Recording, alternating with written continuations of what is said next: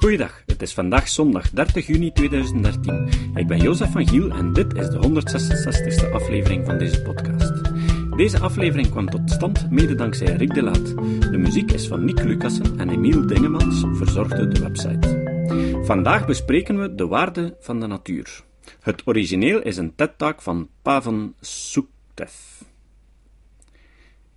Geef de natuur een waarde. Ik ben hier om het met jullie te hebben over de onzichtbare economische waarde van de natuur. Het slechte nieuws is dat de back-office van Moeder Natuur nog niet werkt. Die facturen worden dus niet verstuurd, maar we moeten iets aan dit probleem doen. Ik begon mijn leven als een marktanalist en bleef daarin geïnteresseerd, maar recentelijk ben ik vooral aan het kijken naar de waarde van wat naar mensen komt vanuit de natuur, waarvoor geen prijs wordt berekend door markten. In tweeduizend zeven startte het project TEEB door een groep milieuministers van de G acht plus vijf en hun inspiratie kwam van een streng rapport van Lord Stern. Zij stelden zichzelf de vraag: als economie zo'n overtuigend middel is voor vroegtijdige actie tegen klimaatverandering, waarom dan niet voor conservering?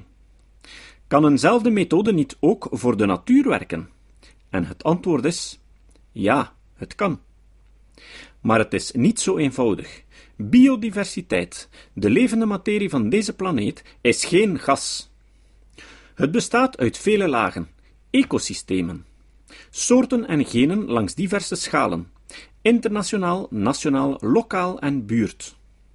Voor de natuur doen wat Lord Stern en zijn team voor het klimaat hebben gedaan, is niet eenvoudig. Maar toch zijn we eraan begonnen. We begonnen het project met een voorlopig rapport, dat snel werd samengesteld met alle informatie die is verzameld over het onderwerp door heel veel onderzoekers. Onderdeel van deze resultaten was de ontstellende openbaring dat we in feite natuurlijk kapitaal verliezen. De voordelen die vanuit de natuur tot ons komen. In een buitengewoon tempo. In feite twee tot vier biljoen dollar aan natuurlijk kapitaal. Dit werd berekend in tweeduizend acht, het jaar waarin de bankencrisis aantoonde dat we financieel kapitaal hadden verloren in de grote orde van twee komma vijf biljoen dollar. Een verlies van vergelijkbare grootte dus. Sindsdien zijn we verder gegaan met publicaties voor de internationale gemeenschap, voor overheden, lokale overheden en bedrijven en voor mensen, voor jou en mij. Een hele stapel rapporten die afgelopen jaar aan de V N werden gepresenteerd over de economische onzichtbaarheid van de natuur en mogelijkheden om dit op te lossen.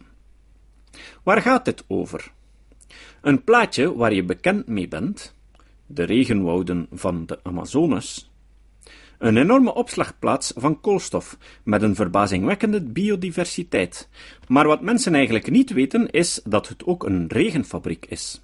Want de noordoostelijke passaatwinden verzamelen, als zij over Amazonas komen, in feite de waterdamp. Ongeveer twintig miljard ton waterdamp per dag wordt door de noordoostelijke passaatwinden opgezogen en slaat uiteindelijk neer in de vorm van regen over de La Plata-delta.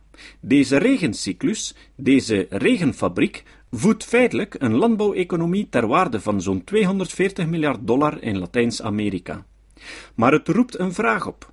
Hoeveel betalen Uruguay, Paraguay, Argentinië en ook de staat Mato Grosso in Brazilië voor die essentiële bron voor hun economie aan de staat Amazonas, die deze regen produceert?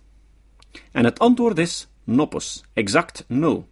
Dat is de economische onzichtbaarheid van de natuur. Dat kan niet zo doorgaan, want economische prikkels en belemmeringen zijn erg krachtig. Economie is de valuta van beleid geworden. En als we deze onzichtbaarheid niet adresseren, krijgen we de effecten die we nu zien, en dat is geleidelijke degradatie en verlies van deze waardevolle natuurlijke bron.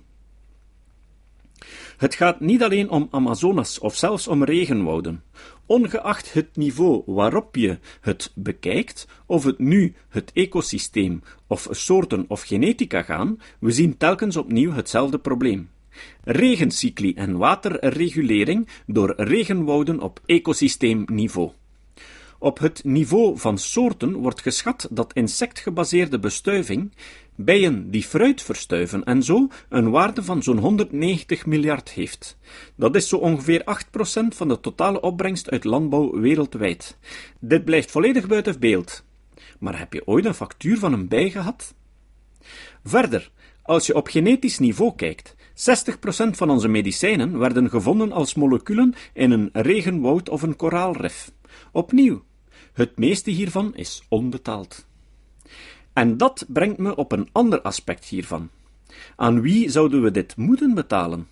Dat genetische materiaal is waarschijnlijk, als het al van iemand is, van een lokale gemeenschap van arme mensen die de kennis afstonden, die wetenschappers de moleculen deed vinden, die vervolgens medicijnen werden.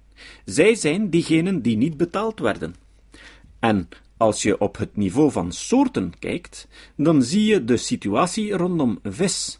Vandaag de dag is de uitputting van de visbestanden in de oceanen zo significant dat het het vermogen aantast van de arme ambachtelijke vissers en van hen die vissen voor hun eigen levensonderhoud, om hun gezinnen te voeden. Ongeveer een miljard mensen zijn afhankelijk van vis, van de hoeveelheid vis in de oceanen. Een miljard mensen zijn afhankelijk van vis als hun voornaamste bron van dierlijke eiwitten. En het tempo waarin we vis verliezen is een menselijk probleem van enorme dimensies. Een gezondheidsprobleem zoals we nog nooit eerder hebben gezien. En tenslotte op het niveau van het ecosysteem. Zij het overstromingspreventie, droogtebescherming door bossen, de mogelijkheid voor arme boeren om bladafval te verzamelen voor hun rundvee en geiten, of de mogelijkheid voor hun vrouwen om brandhout te verzamelen in het bos, het zijn uiteindelijk de armen die het meest van deze diensten van het ecosysteem afhankelijk zijn. In onze studie deden we schattingen voor landen als Brazilië, India en Indonesië. Ecosysteemvoorzieningen, de voordelen die gratis van de natuur naar de mensheid vloeien, zijn niet veel als percentage van het bruto nationaal product. twee, vier, acht, tien, vijftien procent. Maar gemeten naar hoeveel ze waard zijn voor armen, zijn de antwoorden vijfenveertig, vijfenzeventig tot negentig procent. Dat is het verschil. Dit zijn dus belangrijke voordelen voor de armen. Je kunt geen fatsoenlijk ontwikkelingsmodel maken als je op hetzelfde moment de verwoesting of achteruitgang toestaat van het belangrijkste bezit, noodzakelijk voor je ontwikkeling. Dat is ecologische infrastructuur. Hoe erg kan het worden? Welnu, de M S A meten de totale biomassa van de aanwezige soorten, tijgers, padden enzovoort. In het pre-industriële tijdperk, zeg maar zeventienhonderdvijftig, kleurden de M S A-kaarten bijna allemaal groen. Dat betekent dat de soorten goed vertegenwoordigd zijn. Maar kijk naar de evolutie daarvan in India, China, Europa, Sub-Sahara, Afrika. Terwijl we mondiaal biomassa consumeren in een tempo dat feitelijk niet vol te houden is. De enige plekken die groen op deze kaarten blijven zijn, helaas, plaatsen als de Gobi-woestijn, de tundra en de Sahara. Maar dat helpt niet, omdat daar toch al niet veel soorten en biomassavolume waren. Dit is de uitdaging. De reden dat dat is gebeurd komt mijns inziens neer op één basisprobleem, en dat is ons onvermogen om het verschil waar te nemen tussen publieke voordelen en private winsten. We zijn constant geneigd om publieke rijkdom te negeren. Simpelweg omdat het zich in ons gemeenschappelijk domein bevindt. Het is gemeenschappelijk goed. In Thailand, waar we ontdekten dat, omdat de waarde van een mangrovenbos niet zo hoog is, ongeveer zeshonderd dollar over de meetperiode van negen jaar, vergeleken met haar waarde als garnalenkwekerij, ongeveer negenduizend zeshonderd dollar, is er een geleidelijke trend om de mangrovenbossen uit te putten en om te vormen tot garnaalkwekerijen. Als je echter goed naar die winsten kijkt, dan blijkt dat bijna achtduizend van die dollars subsidies zijn. Dus, als je beide zijden van de medaille vergelijkt, is het eigenlijk duizend tweehonderd tegenover zeshonderd.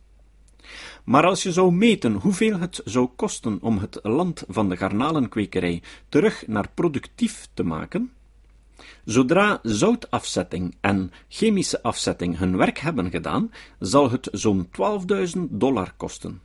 En als je de voordelen van de mangroves als bescherming tegen stormen en cyclonen en als viskraamkamers die vis voor de armen opleveren meeneemt, dan is het antwoord zo'n elfduizend dollar. Kijk dus eens door die andere lens. Als je door de lens van de publieke rijkdom kijkt, in plaats van door de lens van private winsten, krijg je een volledig ander antwoord. En dat is dat conservering duidelijk zinvoller is, en niet vernietiging. Geldt dit alleen voor Zuid-Thailand? Nee, dit is een mondiaal verhaal. Toekomst heeft berekend wat de milieukosten zijn voor de drieduizend grootste bedrijven. Met andere woorden, wat zijn de kosten van de gewone gang van zaken? Niets illegaals, gewoon doorgaan zoals nu, klimaatveranderende uitstoot veroorzakend met economische kosten. Het veroorzaakt verontreinigingen met economische kosten, gezondheidskosten enzovoort. Het gebruik van zoet water. Vlakbij een dorpsboerderij naar water boren om cola te maken is niet illegaal, maar wel kostbaar voor de gemeenschap. Kunnen we dit stoppen? En zo ja, hoe? Ik denk dat we om te beginnen het bestaan van natuurlijk kapitaal moeten erkennen. Eigenlijk is al het leven natuurlijk kapitaal, en we moeten dat erkennen en opnemen in onze systemen. Als we het bruto nationaal product meten als een graadmeter van de economische prestatie op nationaal niveau, dan vergeten we ons grootste bezit op landelijk niveau. Als we bedrijfsprestaties meten, dan nemen we niet de impact op de natuur mee en wat onze ondernemingen de gemeenschap kosten. Dat moet stoppen. Dat is wat mijn interesse echt wekte in deze fase. Ik startte lang geleden een project genaamd het Groene Boekhoudingsproject. Vanaf tweeduizend ging India helemaal voor B N P-groei als de weg voorwaarts. Kijkend naar China met zijn enorme groei van acht, negen, tien procent en zich afvragend, waarom doen wij niet hetzelfde? En een paar vrienden van mij en ikzelf besloten dat dit onzinnig was. Dit betekent meer kosten en meer verliezen voor de samenleving. Dus besloten we om massas berekeningen te maken en we produceerden groene boekhoudingen voor China en haar staten. Dat is hoe mijn interesse begon en naar het TEEB-project ging. Dit berekenen op nationaal niveau is één ding. En dat is nu begonnen. De Wereldbank heeft dit ook ingezien en zijn het project WAVES gestart. Rijkdomberekeningen en waardering van ecosysteemvoorzieningen. Maar dit berekenen op het volgende niveau, het niveau van de zakelijke sector, is belangrijk. Dat hebben we gedaan met het TEEB-project. We hebben dit voor een heel moeilijke casus gedaan. En dat was de ontbossing van China. Belangrijk, omdat in China in negentienhonderdzevenennegentig de Gele Rivier negen maanden lang droog stond. Wat een enorm verlies van landbouwopbrengst veroorzaakte. En pijn en verlies voor de gemeenschap. Nog geen jaar later overstroomde de Yangtze, hetgeen zo'n vijfduizend vijfhonderd doden veroorzaakte. Er was dus duidelijk een probleem met ontbossing. Het stond grotendeels in verband met de bouwindustrie. De Chinese overheid reageerde verstandig en vaardigde een kapverbod uit. Veertig jaar terugkijken toont dat, als we deze kosten hadden mee in rekening genomen, de kosten van het verlies aan bovengrond, de kosten van het verlies aan waterwegen, verloren productiviteit, verliezen voor lokale gemeenschappen als resultaat van deze factoren, woestijnvorming enzovoort, dat die kosten bijna twee keer zo hoog waren geweest als de marktprijs van hout. In feite zou de marktprijs van hout in Peking dus driemaal zo hoog moeten zijn om de echte pijn en kosten aan de samenleving van China correct weer te geven. Dit is natuurlijk wijsheid achteraf. De manier om dit te doen is op bedrijfsniveau. Om leiderschap vooruit te helpen, om dat te doen voor zoveel mogelijk sectoren die kosten hebben en om deze antwoorden boven water te krijgen. Iemand vroeg me ooit wie beter of slechter is, Unilever of P en G, als het gaat om hun impact op regenwouden in Indonesië. En ik kon geen antwoord geven, omdat geen van beide bedrijven, zo goed en professioneel als ze zijn, hun externe kosten berekenen. Maar laten we kijken naar bedrijven als Puma. Jochen Seitz, hun directeur en voorzitter, heeft mij ooit uitgedaagd tijdens een bijeenkomst. Hij zei dat hij mijn project zou implementeren voor ik ermee klaar was. Ik denk dat we ongeveer tegelijkertijd klaar waren. Maar hij deed het wel. Hij heeft alle kosten van Puma doorgewerkt. Puma heeft een omzet van twee komma zeven miljard dollar, driehonderd miljoen dollar winst, tweehonderd miljoen dollar na belastingen, vierennegentig miljoen dollar aan milieukosten. Dat is voor hen geen fijne situatie. Maar ze hebben het vertrouwen en de moed om op te staan en te zeggen: dit is wat we meten. We meten het omdat we weten dat je niet kunt managen wat je niet meet. Dat is een voorbeeld waarnaar we moeten kijken en waaruit we troost kunnen putten. Als meer bedrijven dit deden en als meer sectoren dit als sector zouden oppakken, konden analisten, bedrijfsanalisten, mensen als wijzelf en consumenten en N G O's daadwerkelijk het sociale gedrag van bedrijven bekijken en vergelijken. Vandaag kunnen we dat nog niet, maar de route is duidelijk. We kunnen dit theoretisch. En ik ben verrukt dat het Instituut van Registratieaccountants in Groot-Brittannië reeds een coalitie heeft opgezet om dit te doen. Een internationale coalitie. De andere favoriete oplossing is voor mij de oprichting van groene koolstofmarkten. En de berekening van externe kosten en groene koolstofmarkten. TEEB heeft meer dan een dozijn aparte oplossingsgroepen, inclusief evaluatie van beschermde gebieden en betalingen voor ecosysteemvoorzieningen en ecocertificering. En noem maar op. Wat is groene koolstof? Vandaag de dag hebben we in essentie een bruine koolstofmarkt. Het gaat om energieuitstoot. De E U-emissiehandel is de belangrijkste marktplaats. Die doet dat niet zo goed. Te veel uitgiftes, een soort inflatie. Geef te veel valuta uit en je krijgt dalende prijzen. Maar dat gaat allemaal over energie en industrie. Maar we missen ook een ander soort emissies, zoals zwarte koolstof, roet. We missen eveneens blauwe koolstof, wat trouwens de grootste opslagplaats van koolstof is. Meer dan vijfenvijftig procent. Gelukkig is de flux, de stroom aan emissies van de oceaan naar de atmosfeer en andersom, min of meer in balans. Wat wordt geabsorbeerd is ongeveer vijfentwintig procent van onze emissies, die dan leiden tot verzuring of lagere alkaliteit in de oceanen. Straks meer daarover. Ten slotte is er de ontbossing en de emissie van methaan door de veeteelt. Groene koolstof, de ontbossing en veeteeltemissies, en blauwe koolstof beslaan samen vijfentwintig procent van onze emissies. We hebben de middelen steeds in ons bezit, middels een structuur, een mechanisme, genaamd Rood Plus. Een schema voor de gereduceerde emissies van ontbossing en bosdegradatie. Noorwegen heeft al een miljard dollar bijgedragen aan zowel Indonesië als Brazilië om dit Rood Plus schema te implementeren. We hebben dus wat vooruitgang, maar we moeten nog veel meer doen. Gaat economie het probleem oplossen? Ik ben bang van niet. Er is nog een gebied, de oceanen en koraalriffen. Ze lopen over de gehele aardbol van Micronesië via Indonesië, Maleisië, India, Madagaskar, naar het westen van het Caraïbisch gebied. Deze gebieden leveren het voedsel en levensonderhoud voor meer dan een half miljard mensen. Dat is dus bijna een achtste van de samenleving. En het verdrietige is dat, terwijl deze koraalriffen verloren gaan, en wetenschappers zeggen dat ieder niveau van koolstofdioxide in de atmosfeer boven driehonderdvijftig deeltjes per miljoen te gevaarlijk is voor de overleving van deze riffen, we niet alleen het uitsterven riskeren van alle warmwaterkoralen en een kwart van alle vissoorten in de oceanen, we riskeren de levens en het levensonderhoud van meer dan vijfhonderd miljoen mensen die in de derde wereld in arme landen leven. Door dus doelen van vierhonderdvijftig deeltjes per miljoen te kiezen en door twee graden te kiezen bij de klimaatonderhandelingen, hebben we een ethische keuze gemaakt. We hebben eigenlijk een soort ethische keuze in onze gemeenschap gemaakt om geen koraalriffen meer te hebben. Laten we daarover nadenken en wat het betekent, maar alsjeblieft, laten we dit niet vaker doen.